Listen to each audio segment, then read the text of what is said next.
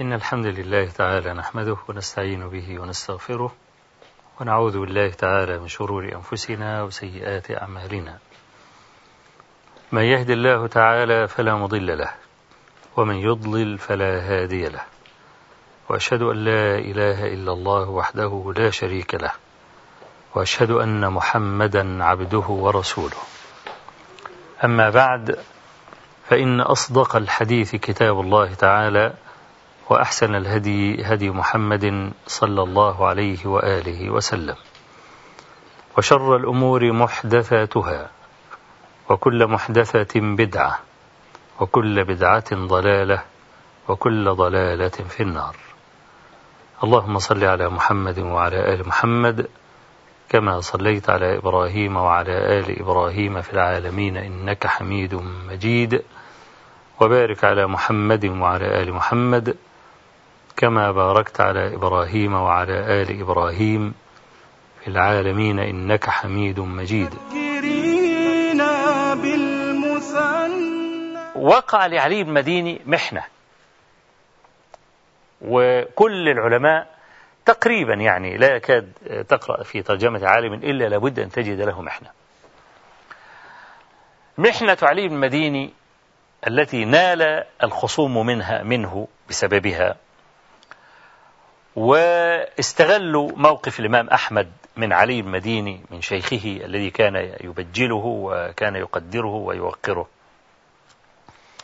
الفتنة المعروفة بفتنة خلق القرآن.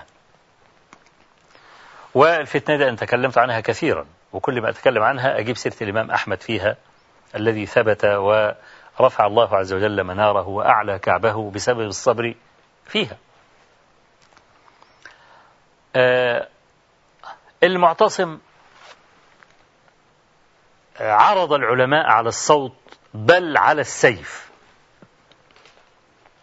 والذي كان لا يجيب ويقول القرآن مخلوق إما كان يقتل أو يسجن أو يقطع راتبه من بيت المال. لا بد أن إيه أن لابد أن تناله عقوبة من العقوبات. فعلي بن مديني كان ممن أجاب في المحنة. وذكر حديث عمار.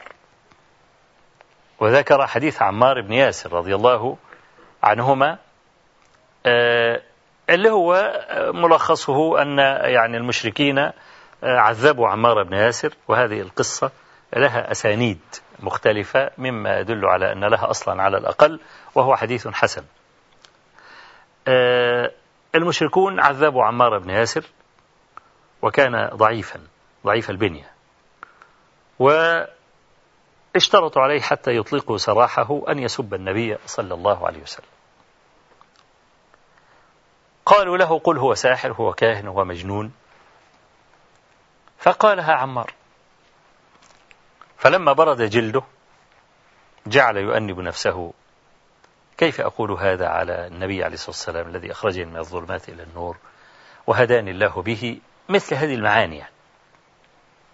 فانطلق إلى النبي عليه الصلاة والسلام وقص عليه ما جرى تماما. فقال النبي صلى الله عليه وسلم يا عمار كيف تجد قلبك؟ قال رسول الله أجدوه مطمئنا بالإيمان.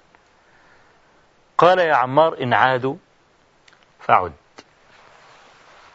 أي إن عادوا إلى جلدك وإلى ضربك مرة أخرى فعد إلى سبي طالما أن قلبك أجنبي عن اعتقاد مثل هذا. فتأول علي المديني وقال لي في عمار أسوة. وسجنوه في بيت مظلم ثمانية أشهر. قال لابن عمار الموصلي لما قال له الجماعة العلماء منهم من يكفرك ومنهم من يفسقك والكلام ده. لأنه أجاب وقال القرآن مخلوق. فقال له إني سجنت في بيت مظلم ثمانية أشهر حتى خفت على بصري. وأنت تعلم أنني لو ضربت صوتا واحدا لمت. ما كان يتحمل يتحمل الصوت.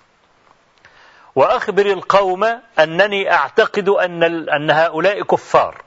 الذين يقولون إن القرآن مخلوق أعتقد أنهم إيه؟ أنهم كفار. لكن لم يتحمل البلاء علي بن مدين.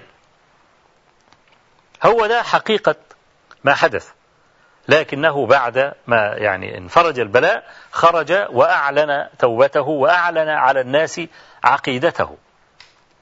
فيه بعض بقى تعرف المحن تكثر فيها الحكايات الكاذبة. بالذات إذا كان هناك كارهون للشخص الممتحن زي علي بن المديني. فطلعوا عليه بعض أكاذيب. فمن القصص بقى المكذوبة المنسوبة لعلي بن المديني رحمه الله.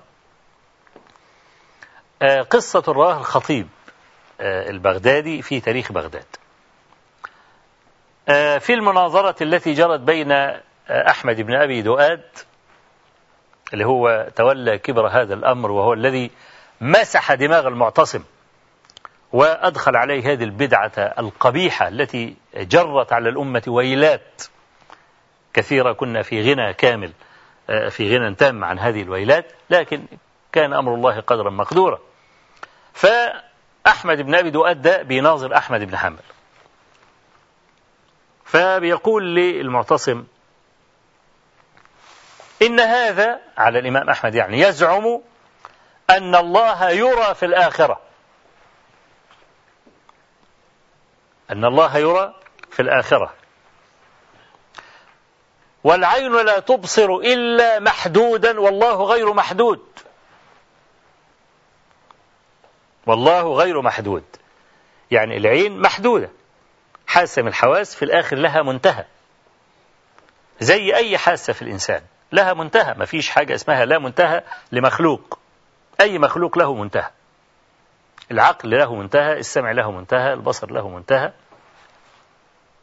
فزي ما إحنا بنقول مثلا بالنسبة للبصر لو, لو كنت انت في صحراء شاسعة مترامية الأطراف ونظرت إلى السماء منتهى بصرك.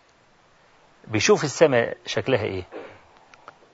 بيشوف زي ما هو واقف كده عالية كده ولا بيشوفها منطبقة على الأرض؟ منطبقة على الأرض.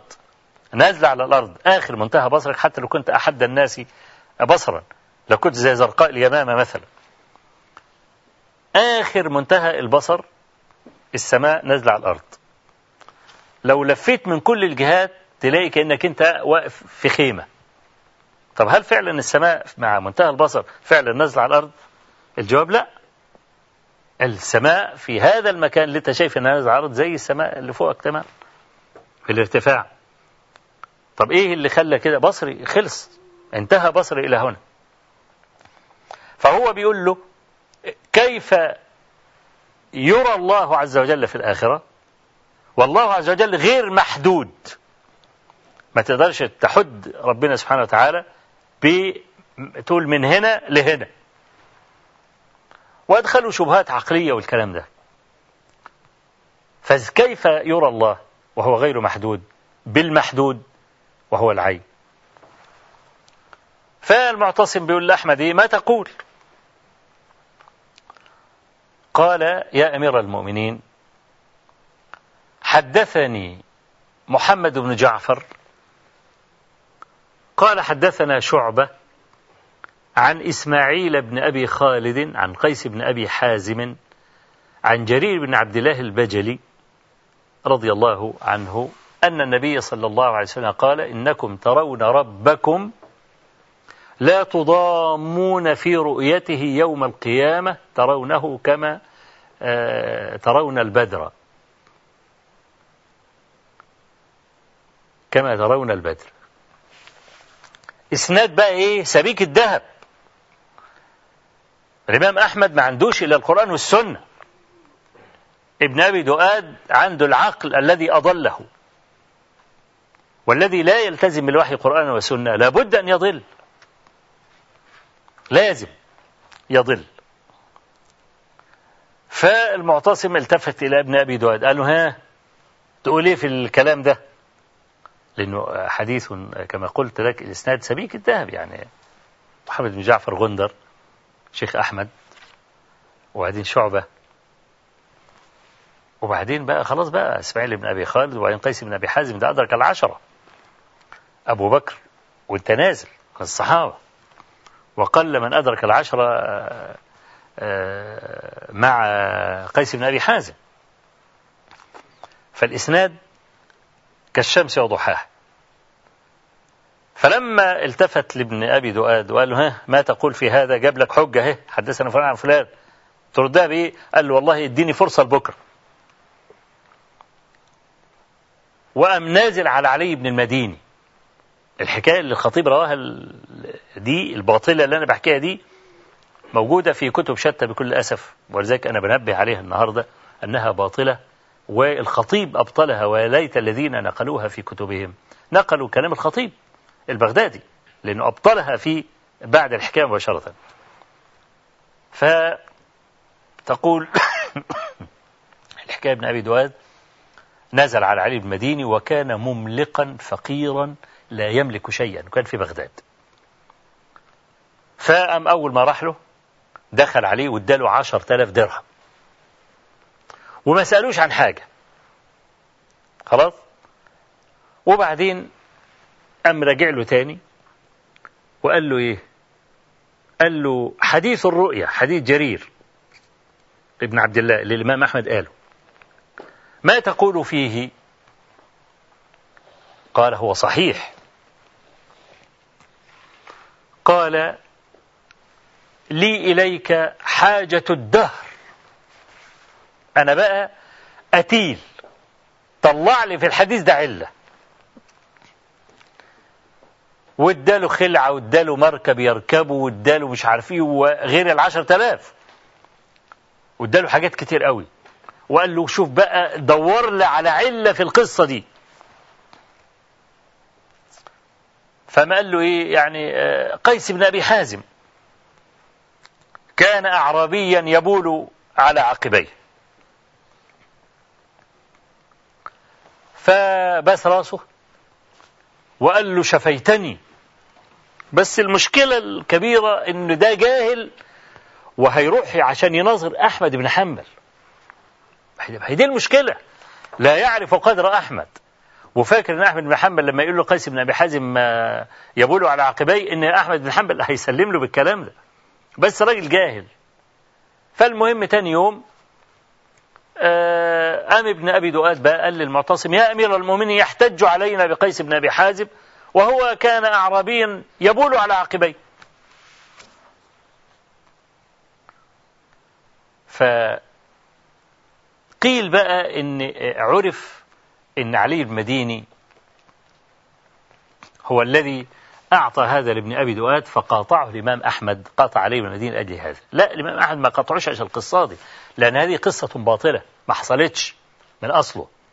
وحاشا لله أن يبيع علي بن دينه بالعشرة آلاف درهم. كانوا أدين وأتقى لله عز وجل من أن يفعلوا هذا.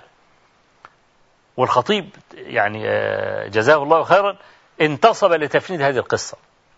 وأتى بقول علي بن المديني في قيس بن أبي حازم وإن هو رفع للسماء وقال قل من أدرك العشرة مثل العشرة من أول أبو بكر الصديق لحد العشرة من الصحابة المبشرين بالجنة يعني مثل قيس ابن أبي حازم. لكن الإمام أحمد غضب من علي بن مديني و يعني لم يحدث بحديثه وإن كان أبقاه في المسند. وهذا يدل على أن الرواية التي وردت أن الإمام أحمد شطب حديث علي بن مديني من مسنده هذه رواية لا تصح لأن حديث مسند أحمد الآن فيه أكثر من ستين رواية عن علي بن مديني لم يشطبها الإمام أحمد من مسنده. لكن الإمام آه يعني آه غضب من كل من أجاب في المحنة. وكان يتمنى لو صبر هؤلاء على السياط ولكن آه يعني دي مسألة عزائم. يعني الرجل الفاضل قد يبتلى ولا يصبر قد ينفسخ عزم قلبه. وهذا لا يؤذيه ولا يضره في علمه وفي دينه لا سيما إذا رجع وتاب وأعلن على رؤوس الأشهاد أنه لا يقول بهذه المقالة. الحاصل يعني في ترجمة من ترجمة علي أنه ثقة ثبت إمام جبل حافظ قل ما شئت. قل ما شئت. وحتى أن العقيلي رحمه الله لما ذكر عليه المديني في كتاب الضعفاء الكبير شن الذهبي عليه الغارة في كتاب ميزان الاعتدال بنقد الرجال وكنت يعني أتمنى أن يخفف الذهبي من حدته في هذا.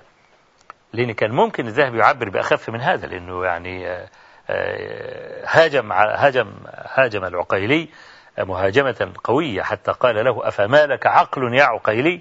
أتدري في من تتكلم؟ تتكلم؟ إنك تتكلم في من هو أوثق من منك بطبقات. يعني هو الذهبي شن الغارة على العقيلي مش على علي بن مديني كما يعني يمكن سبق لساني في هذا.